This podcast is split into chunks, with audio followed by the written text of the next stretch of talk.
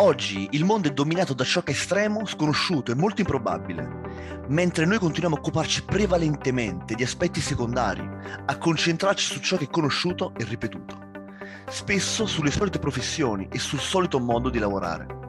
Eppure, in questo mondo, l'antifragilità ci può aiutare a crescere continuamente come professionisti, se solo siamo disposti a metterci in gioco per rafforzarci dopo ogni scossone professionale che viviamo. Come? Lo scopriremo in questa puntata del podcast Unlock Yourself. Unlock Yourself, il podcast su coaching e formazione che accelera la crescita professionale e organizzativa. Benvenuti a tutti nella puntata di Unlock Yourself. Io sono Marco, oggi sono il vostro host e parleremo di antifragilità. Con chi? Olè. Con eh, Luigi, il buon Gigi. Saluto a tutti. Ciao. Allora, buondì, parliamo di antifragilità, buondì, non lo so, buon pomeriggio, non so quando lo ascolterete, insomma, questo, questo podcast.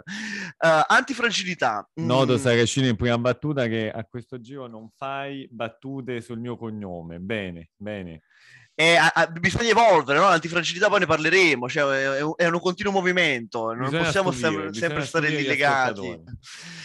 Allora, ma mm, eh, Luigi, vediamo subito, no? Mm, Questa antifragilità un po' come si lega a questo mondo del- della professionalità. Ecco, scusatemi anche la rima baciata. E- Ma ci spieghi prima, Gigi, ma che cavolo significa questa antifragilità? Antifragilità, antifragilità. Allora, vediamo, vediamo un po', Saracino, da, da dove la possiamo prendere. In, in prima battuta, a me verrebbe da dire, eh, pensiamo che certe cose si rafforzano quando sono soggette a scossoni. E in un certo senso prosperano quando le andiamo ad esporre a dei fattori di stress e alla volatilità. E questo può sembrare anche un controintuitivo se, se ci pensiamo bene. E questo l'ha fatto notare, tra l'altro, lo scrittore Taleb, che è l'artefice di questo concetto, e ha fatto notare anche che non esiste ehm, in nessuna lingua al mondo, pensate, l'opposto della parola fragile. Se io ad esempio ti chiedo, Saracino, qual è l'opposto della parola fragile? Tu cosa mi rispondi? Ah, di eh, pancia. io di, di pancia ti rispondo come ti ha risposto Taleb, quindi eh, rigido. Eh, ricordo che lui diceva questo. Anch'io, anch'io mi, mi risponderei così se, se- se prendendo un caffè uno me lo chiedesse, rigido, no? Mm, robusto. robusto. Ehm, eppure tutte eh, queste parole che abbiamo utilizzato, rigido, robusto, sono qualcosa che hanno a che fare con qualcosa che non si rompe di fronte a delle sollecitazioni, no? Che è Eh sì. resistente, Sì. però non è che migliora di fronte a delle sollecitazioni. Invece l'antifragile eh, proprio migliora se lo andiamo a sottoporre all'incertezza, eh, mi verrebbe da dire all'avventura, ecco. Ehm, ma esiste qualcosa di antifragile, Saracino? Ci chiediamo, cioè, o un concetto teorico, cos'è che è antifragile? Ehm, ora, esiste, eh, prendiamo ad esempio il mondo degli affari, Silicon Valley, eh, anche qui mi verrebbe da dire che è antifragile, nel senso che si rafforza grazie al, rapide- al al fallimento rapido di molte start-up per consentire poi alle poche idee veramente buone di venire a galla. Eh, ora, pensa un po', Saracino, se eh, in Silicon Valley avessero paura del fallimento, eh, sicuramente non sarebbe più l'ambiente più innovativo al mondo, no? Verrebbe a mancare proprio l'essenza di quel contesto, di quel mondo. E ricordiamo anche Steve Jobs cosa diceva eh, in proposito, no? Siate folli, ok? Che aveva un po' quel, quel tipo di concetto in sé. Ma mh, un altro esempio che mi viene è anche quello della natura. La natura è profondamente antifragile. Se riceve uno scossone, se l'ambiente muta, questo stimola la natura a creare delle nuove forme di vita più adatte al contesto. Eh, tra l'altro, se la vogliamo proprio dire tutta, la natura è così antifragile che va proprio a investire nell'incertezza e si compra molte opzioni. No, le mutazioni eh, sono delle opzioni, poi magari non sono delle opzioni finanziarie, sono genetiche, però comunque sono delle opzioni, cioè solo le mutazioni a valore sopravvivono, migliorano le specie. Certo, è E proprio un po' alla base dell'evoluzione, ecco, tutta la, questo, questo L'antifragilità. della- di antifragilità, Sì. assolutamente. Il buon Darwin, insomma, ci aveva beccato, ecco, per certi aspetti. Ci aveva beccato, dopo una prima accoglienza fredda poi l'abbiamo accettato come, come concetto, però facciamo fatica, eh, Saracino, ad accettarlo per noi, cioè nel senso che anche ciascuno di noi può essere profondamente antifragile se lo vuole. E, ehm, tra l'altro in questo mondo, come citavi tu all'inizio, no? in continuo mutamento, ci conviene un sacco esserlo. Eh, in che modo noi possiamo essere antifragili? Partiamo ad esempio dagli errori. Gli errori sono eh, da amare, se sposiamo l'antifragilità, perché chiaramente ci danno informazioni non solo su noi stessi e su cosa migliorare, ma sono proprio la nostra principale fonte, mi verrebbe da dire, di, di sviluppo, di crescita. Eh, pensiamo alle nostre vite, no? Agli episodi che ci hanno fatto maggiormente crescere. Ehm, tu eh, insomma, lo, lo, sai bene, il mio primo percorso di coaching non andò particolarmente bene, eh, anzi andò, andò piuttosto male e, ehm, e, però, visto da adesso, quella poi è stata la molla che in certo qual modo mi ha fatto crescere, mi ha portato ad esempio a pubblicare il libro eh, Fare Business Coaching, che adesso è uno dei libri di riferimento sul coaching, tra l'altro anche con, eh, con Franco Angeli, che è uno dei più importanti editori d'Italia. Ehm, ecco, che cos'è poi scrivere un saggio? Chiaramente scrivere un saggio è un modo che tu hai per riflettere su un argomento che probabilmente ami, cercare di migliorarti e alterni pratica e formalizzazione della pratica in un testo che poi vai a scrivere. Quello che voglio dire, Saracino, è che non è tanto l'errore quello che conta, eh, quel primo percorso è andato male, ma poi cosa ci fai dell'errore? Cioè, se senti fragile, alla fine della fiera i tuoi errori finiscono per migliorarti, per rispondere un po' alla tua domanda, no? Che cos'è l'antifragilità nell'ambito professionale e cosa ci possiamo fare con questa antifragilità? Laddove anche dobbiamo trarre quello che è come dire, un, un apprendimento al fallimento, no? Perché altrimenti se uno si accorge, non so, che un, qualcosa va male e non capisco però perché è andata male, come posso fare altrimenti, cioè vedo solo l'esperienza ma non c'è la riflessione di quell'esperienza, è chiaro che, uh, quindi questo per dir cosa, a, a, un po' a tutti, attenzione, a, fallite, ma soprattutto apprendete dai fallimenti, che altrimenti insomma che cavolo fallite a fare, nel senso facciamo in modo che eh, ci sia un apprendimento dietro questo fallimento. No, verissimo, verissimo, verissimo, Saracino. Ci si devono verificare due circostanze, la capacità poi di apprendere, quindi capacità riflessiva, e poi mi verrebbe da dire la capacità di sopravvivere. Eh certo. Nel senso, eh, fallire fino al punto di poter rigiocare la partita. Se il fallimento è troppo grande eh, e quindi non, non, posso poi rigiocarmela tendenzialmente, eh, ecco, anche il concetto di antifragilità viene meno. Bisogna capire dove mettere l'asticella. Tra l'altro anche Taleb in tal senso introduce il concetto di crescita post-traumatica, che è un po' l'alter ego del concetto più noto di stress post-traumatico ovvero capire fino a che punto posso vivere una crescita post-traumatica e quindi trasformare questo trauma in crescita, a patto che, come dicevi tu, ehm, ne, ne, possa far tesoro. E non è affatto banale, perché la maggior parte delle persone, diciamocelo, di fronte a un errore eh, si va di senso di colpa. Molte culture organizzative di fronte ai fallimenti eh, tendenzialmente eh, si va no, di, di cosa? Di, di, di, di mancato è bonus, stato... di esatto, chi è il colpevole, per cui non, è affatto banale ecco, fa, fare quella riflessione che dicevi di miglioramento. Bene, bene, quindi come dire, abbiamo un po' delineato l'antifragilità in termini mh, mm, teorici e con alcuni esempi. Ma, mh, mm, mi spieghi un po', ci spieghi un po', insomma, uh, come direbbe qualcuno, come diceva qualcuno, ma che ci azzecca questa antifragilità con il tema professionale, no? Cioè, perché è importante l'antifragilità dal punto di vista mh, mm, professionale? Allora, diciamo che qualche ingrediente un po' già, già è stato annusato da, dagli ascoltatori in questa intro e, ehm, e, tra l'altro lo dicevi anche tu proprio all'inizio, nel senso noi viviamo in un mondo che è noto con l'acronimo VUCA, quindi è un mondo estremo, eh, è un mondo anche che conosciamo fino a un certo punto, e, ehm, è un mondo anche molto improbabile, dove l'improbabile gioca un ruolo fondamentale, eh, quello che non ci aspettiamo. E fin quando noi invece continuiamo ad occuparci di aspetti eh, noti, di aspetti ripetuti, eh, ad esempio sullo stesso modo di eh, assolvere al nostro ruolo professionale, ecco lì ci possono, possono emergere dei, dei problemi in questo contesto. Nel senso, in questo contesto dove il futuro sarà sempre meno prevedibile, noi quello che dobbiamo fare è cercare di prepararci a più evenienze l'alternativa qual era? È che investo, faccio previsioni e investo nell'essere pronto in attesa di quelle previsioni. Però poi che succedono quando quelle previsioni probabilmente non si avverano? Invece, ecco, il gioco, l'antifragilità professionale vuol dire appunto avere la capacità di prepararsi a più evenienze, dopodiché mi vengono in mente dal punto di vista professionale almeno altri due aspetti. Il primo è quello, diciamo, dello, del modello AT e del modello AM, no? T-shaped, M-shaped per quanto riguarda le, le carriere, quindi skills orizzontali e verticali, no? se lo vogliamo anche dire in italiano.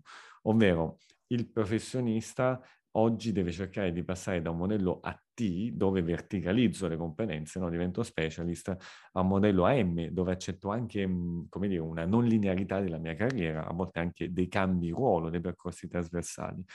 E che succede a un individuo fragile, Saracino?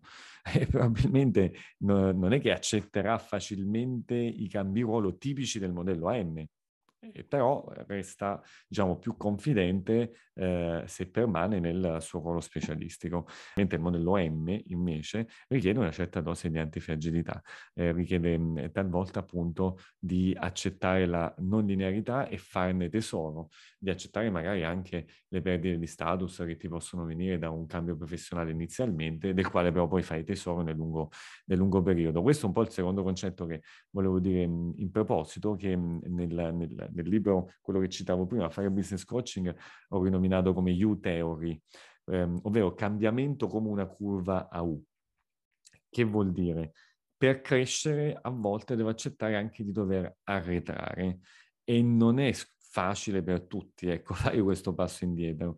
Eh, U-Theory descrive proprio questa dinamica che si verifica spesso nel coaching e nel cambiamento in generale, cioè per crescere devo essere disposto a perdere qualcosa nel breve periodo, ehm, anche se poi i frutti di questo cambiamento li vedrò solo dopo molto tempo. Un individuo antifragile non ha paura a fare scommesse del genere. Ehm, quindi antifragilità, diciamo, e successo professionale sono legati un po' da questa propensione che ognuno può avere un po' dentro, dentro di sé mi verrebbe a dire one step back for two step forward, no? Cioè nel senso a volte prima di saltare dobbiamo prendere la rincorsa. Bene, Luigi, sentendo un po' parlare quindi su come l'agilità è connessa al, al, mondo professionale, mi viene anche un po' in mente davvero la, la forza, il ruolo strategico che gioca l'apprendimento continuo e anche un po' quello che diceva la Dweck su, sul, sul tema del grow mindset, nel senso che avere un po' questo mindset di continuamente rivolto alla crescita e a sfruttare l'apprendimento, quindi con un focus sull'apprendimento, non, uh, un focus su, non tanto sui risultati, ma su, sulle performance, quindi non sul cosa, ma sul come, è chiaro che è determinante. È determinante ed è fortemente connesso quindi all'antifragilità. Uh, quindi attenzione a andare sempre di più verso, verso, questo mindset, quindi lasciamo, abbandoniamo questo fixed mindset, no? che un po' come dicevi tu, fixed mindset porta a fixed role, fixed role porta a una fixed life, andiamo su, andiamo su questo movimento continuo, andiamo su questo movimento continuo, quindi parte dal grow mindset ci porta quindi ad accettare, no? accettare nuove competenze uh, rispetto a quello che dicevi prima, accettare, nuovi, accettare dei cambiamenti, accettare dei nuovi ruoli, accettare delle sfide nuove e anche di, di quello che può, mh, può arrivare da queste sfide sfide, quindi a volte dei fallimenti, e per apprendere e quindi continuare nel nostro, nel nostro percorso. Su questo cosa ne pensi, quindi, uh, su questa integrazione tra grow mindset e antifragilità? Uh, ti torna, ti piace? Come la possiamo Diciamo che se l'antifragilità può essere un po' un fine, il grow mindset è, il, è l'input, no? il motore che ci consente di accedere a quel tipo poi di, di, di comportamenti. È uh, l'approccio, il cappello che ci dobbiamo mettere un po' in testa per, uh, per, per poi divenire antifragili. Tra l'altro l'antifragilità non è eh, l'unica conseguenza del grow mindset. Ecco, il certo. grow mindset è probabilmente l'aspetto più ampio che poi ci abilita a tutta un'altra serie di di, di competenze, soprattutto legate all'apprendimento. Ecco. Mm. Però su questo, attenzione, eh, nel senso facciamo... Mm, inseriamo, come dire, un una parentesi, mi viene da dire Luigi, no? Perché quando si parla appunto quindi di grow mindset, ora anche di antifragilità, eh, che sono un po' delle, chiamiamole un po' degli approcci, anche delle finalità, e subito si va sul, sullo strumento, quindi sul learning, quindi sul tema dell'apprendimento. Però a volte non è che questo apprendimento, mh, l'apprendimento è sempre visto in modo cumulativo, no?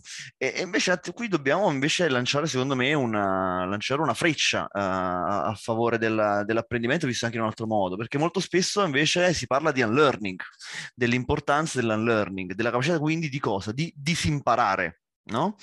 E anche qua... Eh, questo concetto è legato a tuo avviso all'antifragilità, quindi non solo dobbiamo apprendere, ma a volte dobbiamo disapprendere. È chiaro, e tra l'altro è anche molto più difficile disapprendere, no? Eh. perché fin quando andiamo in un'ottica cumulativa, no?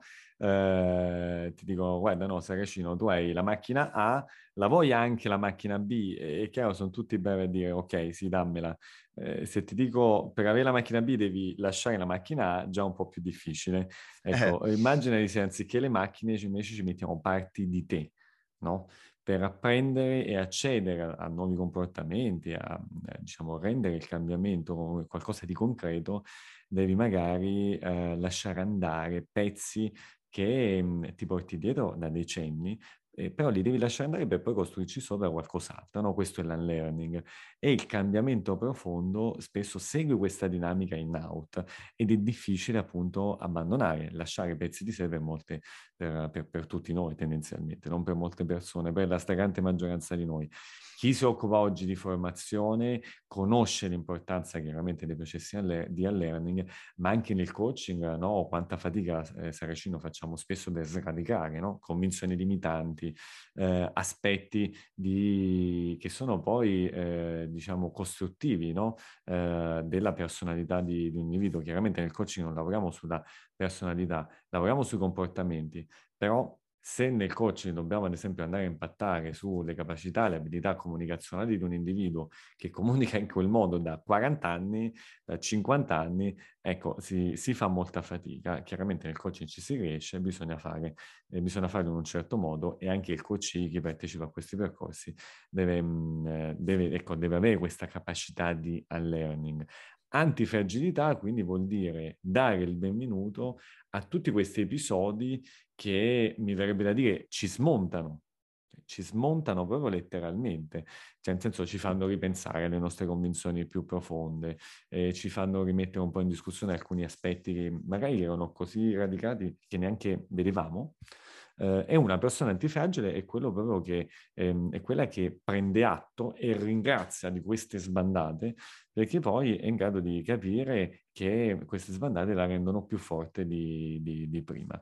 Io eh, probabilmente su questo posso Uh, se devo condividere un pezzo ecco, di mia vita professionale, ehm, io sono nato come ingegnere, Ehm, eh, inizialmente mi occupavo di compensation, eh, comunque in un'azienda, in un'azienda molto grande, nel 30 nel gruppo ERA, poi sono passato a essere responsabile del counseling aziendale, oggi faccio il coach. Abbiamo da anni ormai avviato insieme in Saracino l'attività con Bonsei. Cos'è che è cambiato è cambiato il mondo fuori, chiaramente, ma è cambiato anche molti pezzi del mondo dentro di me e immagino che lo stesso valga per te. Tutto questo funziona, è un arricchimento incredibile, a patto eh, però che eh, la persona sia in grado di mettersi in discussione. Con la learning, con la capacità del learning, la persona eh, è in grado appunto anche di mettere un po' da parte dei pezzi che non sono più funzionali oggi ecco, al proprio benessere, proprie, alla propria performance. Grazie Luigi, perché questo tema effettivamente della, della learning è centrale. Qui quasi pensandoci, sentendoci anche parlare, secondo me ci dobbiamo, ci dobbiamo fare una puntata ad hoc. Ci dobbiamo fare una puntata ad hoc su questo tema della learning, anche perché se lo vogliamo connettere un po' come dicevi tu a tutto il tema del, dei sistemi formativi, quindi eh, qui abbiamo un problema Luigi, è inutile che ci diciamo, ci diciamo intorno, perché se guardiamo un po' tutti come, come, come sono sviluppati i sistemi formativi, processi, attività formativi in ottica... Eh, eh, in ottica insomma comportamentale, quindi lo sviluppo di comportamenti, soft skills, io lo vedo tutto ad oggi mh, mm, gran parte schiacciato sul, sul learning, cioè sul costruire mattoncini.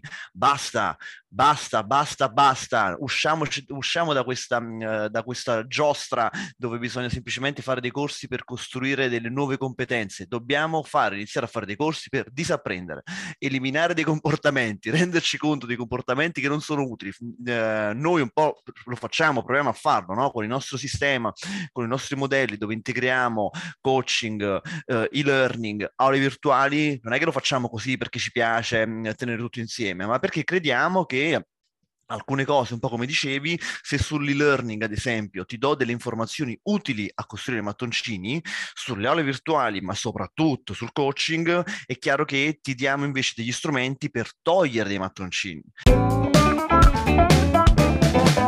Facciamo una sintesi, perché alla fine abbiamo preso un po' la tangente sul finale. volendo fare un po' la sintesi sul, uh, sull'antifragilità e quanto è importante oggi al lavoro, cosa ci diresti così come, come sintesi finale da portarci a casa, così da metterci nel, nel taschino.